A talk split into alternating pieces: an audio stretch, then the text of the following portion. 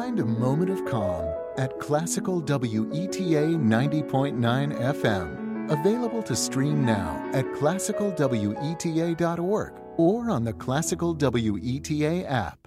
I couldn't, I couldn't look them in the eyes. They, they kept knocking at my door.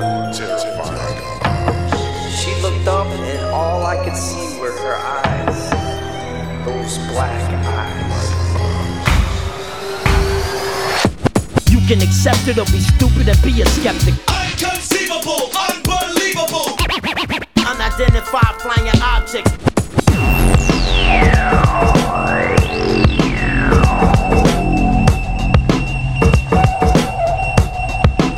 want to believe. Welcome to the I Want to Believe podcast. I'm No More Slavic. I'm Kyle Sawyer. Those creepy little buggers are back. But first, a quick reminder that all of our I Want to Believe social media and email are in the show notes. You can watch my documentary, Otherworldly and More, right friggin' now on Amazon Prime. D V Ds are also available. Check the show notes for links. All right, let's share some more black-eyed kid stories, shall we?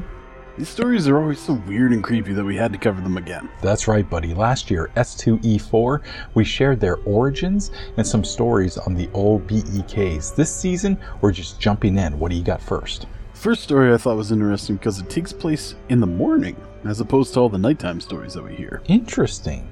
Now, this is a first-hand account from a witness, so it reads as first person. Here we go. The incident took place about thirteen years ago. I had just moved to a new city with my wife. We moved cross-country to one of the biggest cities in the Southwest so I could attend graduate school. Being naive and new to city living, I habitually answered the door without a second thought. Never again after this. The first thing that should have tipped me off to the peculiarity of the situation was the fact that someone was knocking at six a.m. The second thing that should have dawned on me is that this kid had to reach over a rather tall patio gate to unlatch and open it. The knock at the door was startling. Uh, my wife and I were getting ready for work, a pretty normal routine. The moment I opened the door, I was overtaken with an inexplicable sense of fear. To this day, I can picture him. Teenager, average height, average build, knee length, black leather coat, short black hair, and sunglasses. The sunglasses at six a.m. struck me as odd, and even more odd, he was eating an apple. He was very polite, and asked if he could come in and warm up. I said no, closed the door, and slid the security chain into place. A moment later, another knock. I opened the now chained door, and before I could speak, he asked again if he could come in and warm up. No, I replied, and attempted to close the door. Before the door could shut, he put his hand out, stopping the door on its hinges. He looked directly into my eyes, still wearing his sunglasses, and said, "Can I at least get some ketchup for my apple?" "No way," I reply, albeit a little confused. "Get the hell out of here. My wife is calling the police." He takes a moment to let this information sink in, lowers his glasses, revealing eyes that are as black as black can be, and says, "No, you won't be calling anybody." At that moment, I forced the door closed, locked it, and called out to my wife, who was scared and cowering in the bedroom. I pulled the curtains back to look out the window next to the door. He's gone. Absolutely no trace of him. I go out on the patio and check the gate. It's still latched from the inside. Dude, that's so weird, asking for ketchup for his apple. I don't know, that whole story is odd. But okay, here's another one. This is from a Marine, which I found interesting and wanted to share. Here's what he said. "I'm a Marine stationed at Camp Lejeune, North Carolina. I live in the infantry barracks off of River Road. I recently had a rather strange encounter with a pair of black-eyed kids. I live on the third floor of the barracks that have open walkways on the outside and the rooms on the inside. This happened on a weekend back in November two thousand nine. Since it was a weekend, almost every Marine was out, either home, drinking, or sleeping. Only a handful were left in the barracks awake. I stayed in that weekend because I was broke and had no money to go out. I was watching a movie when I heard a knock at my door. Figuring it was my roommate who lost his key again, I went and opened it. Instead of a drunken roommate, I found two little kids standing in the doorway, only these kids freaked the hell out of me. I don't know what it was about them, but as a Marine, we're always told to listen to that little voice in your head because it might just save your life from an I E D or, or, or something else. Right then, that voice was screaming at me to shut the door and lock it. There was also the fact that these kids had absolutely pitch black eyes. I mean, no white or any other color to them whatsoever, just black. But I pushed those things aside and asked them what they were doing there so late. They responded by saying that it was really cold out and they wanted to come in and read. I was confused as hell because I never met a kid that wants to read. Also, there was no mention of any parents or anything else you'd expect a lost couple of kids to say. I couldn't take my eyes off of their eyes. It was like they were sucking me in. I felt horrible and was suddenly frightened for my life. Like I needed to immediately take cover. They just stared at me with those eyes.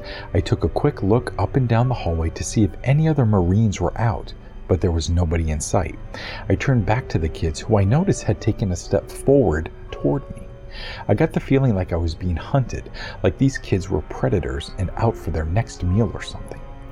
Instinct gave way to reason, and I decided to listen to that voice and shut the door and lock it. I heard soft, constant knocking for the next five minutes before I heard my window rattle and then nothing. I went down to the officer on duty the next morning and asked him about it, and he said he hadn't heard of or seen any kids in the area at all and dismissed it, saying that I probably had too much to drink last night. Only I hadn't been drinking at all or anything else like that that night.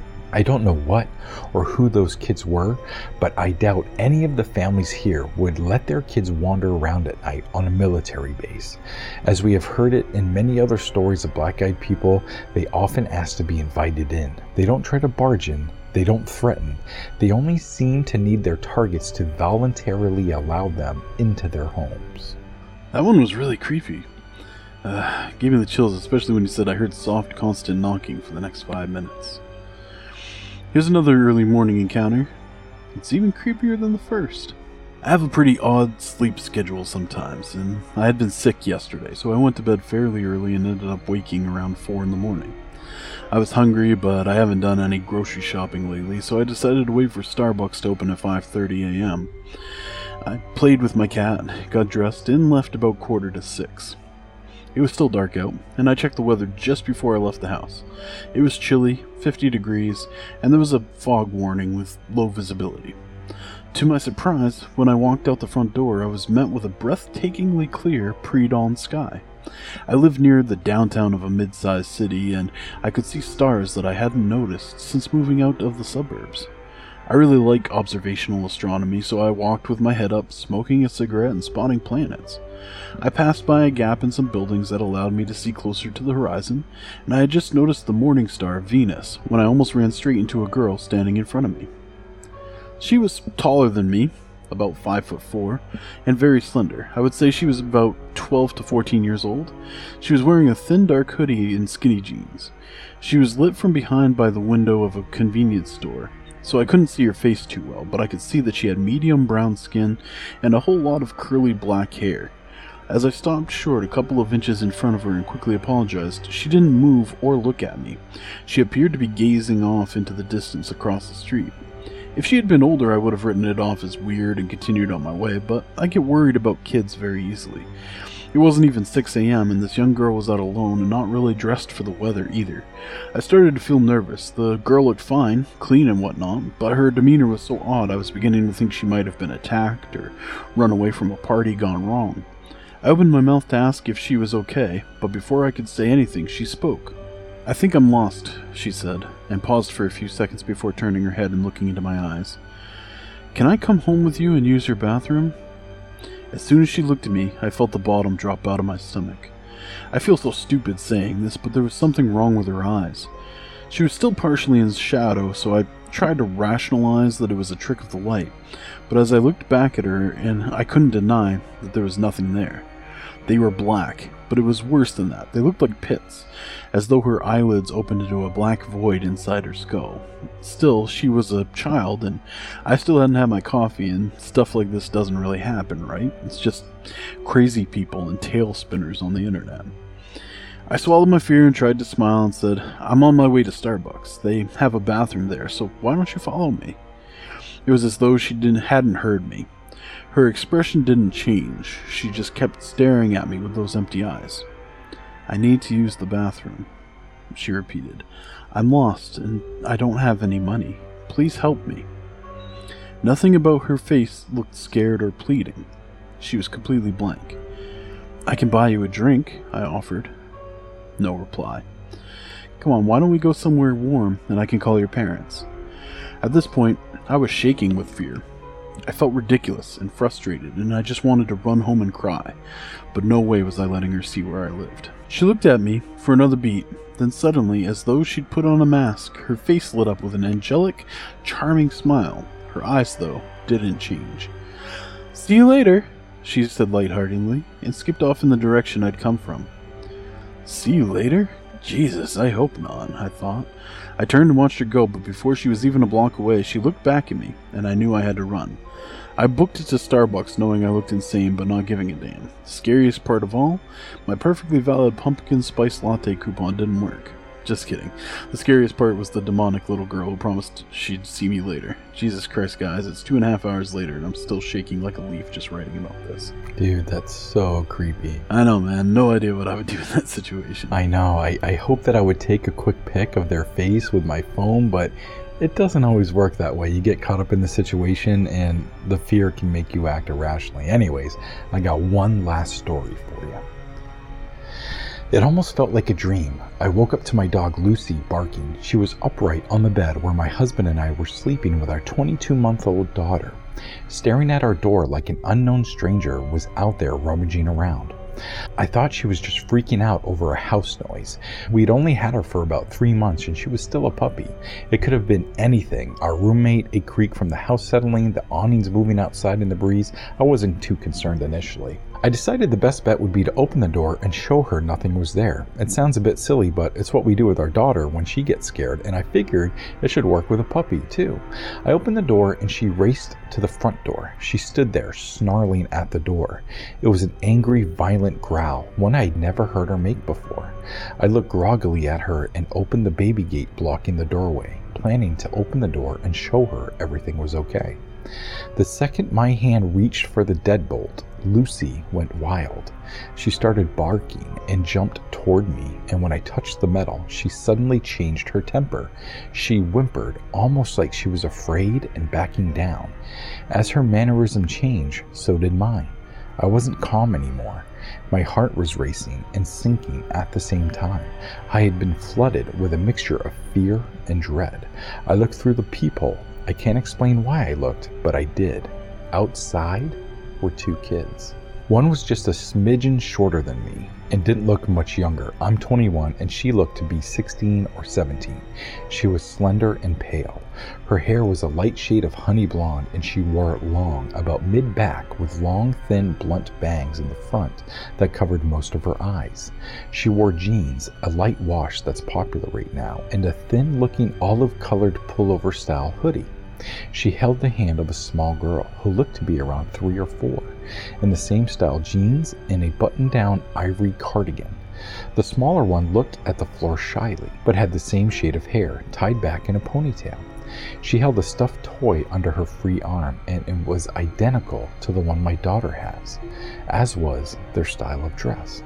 Had it not been for the feeling of overwhelming dread and fear, I probably would have asked these children in and given them some tea or hot chocolate to get them out of the bitter cold. Something about them seemed off. At this point, I hadn't made any noise. I hadn't shushed the dog or grumbled nothing. I hadn't turned on any lights. These kids had no indicators I was at the door. The older one spoke. She had a voice that was mature, confident, strong, and accentless. She held her head tilted downward, and I couldn't see her eyes. She said, "We have to use your phone." I stood frozen in fear. How did she know I was there? She raised her head to face me directly, and that was when I saw her eyes.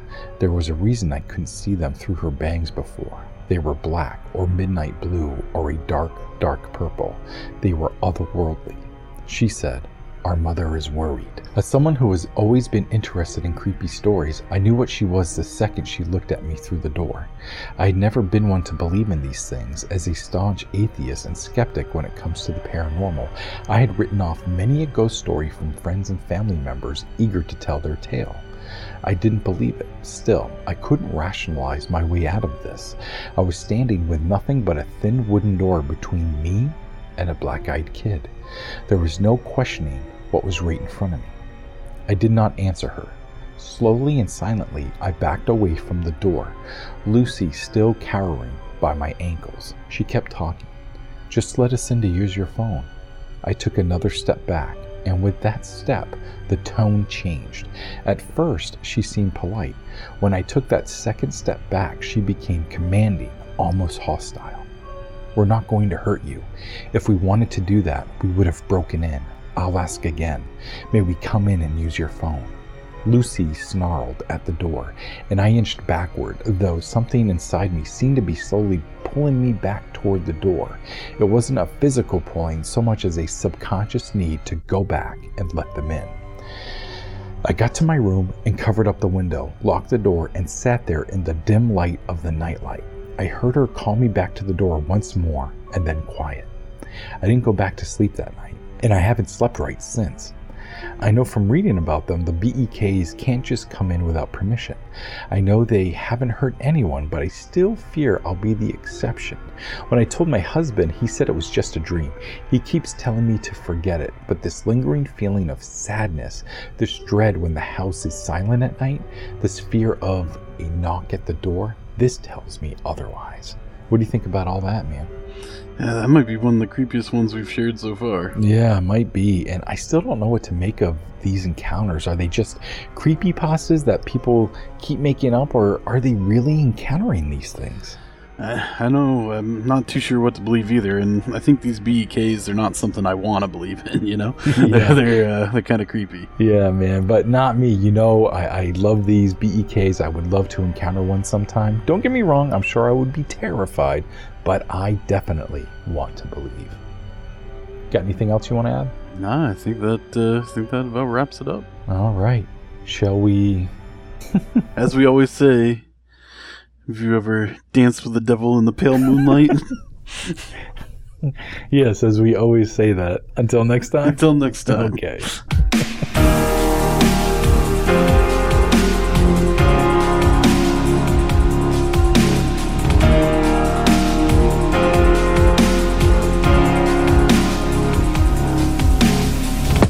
If I could be a black-eyed kid...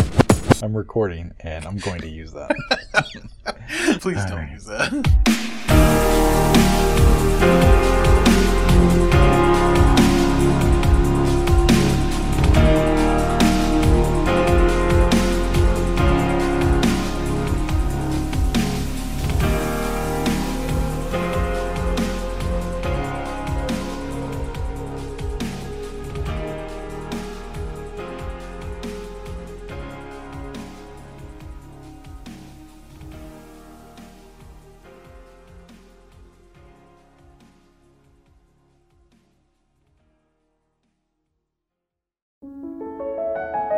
Find a moment of calm at Classical W E T A ninety point nine F M. Available to stream now at classical weta dot org or on the Classical W E T A app. The been thinking about McDonald's all day. Can't get it off my mind. I can already taste it. Ooh, got my mind on my mouth and my mouth ready for some Mickey D's deal. There's a deal for every moment at McDonald's. Right now, get two of your favorites for just three dollars and fifty cents. Mix and match a classic McChicken, a hot and spicy McChicken, or a juicy McDouble. Price and participation may vary. Cannot be combined with combo meal. Single item at regular price.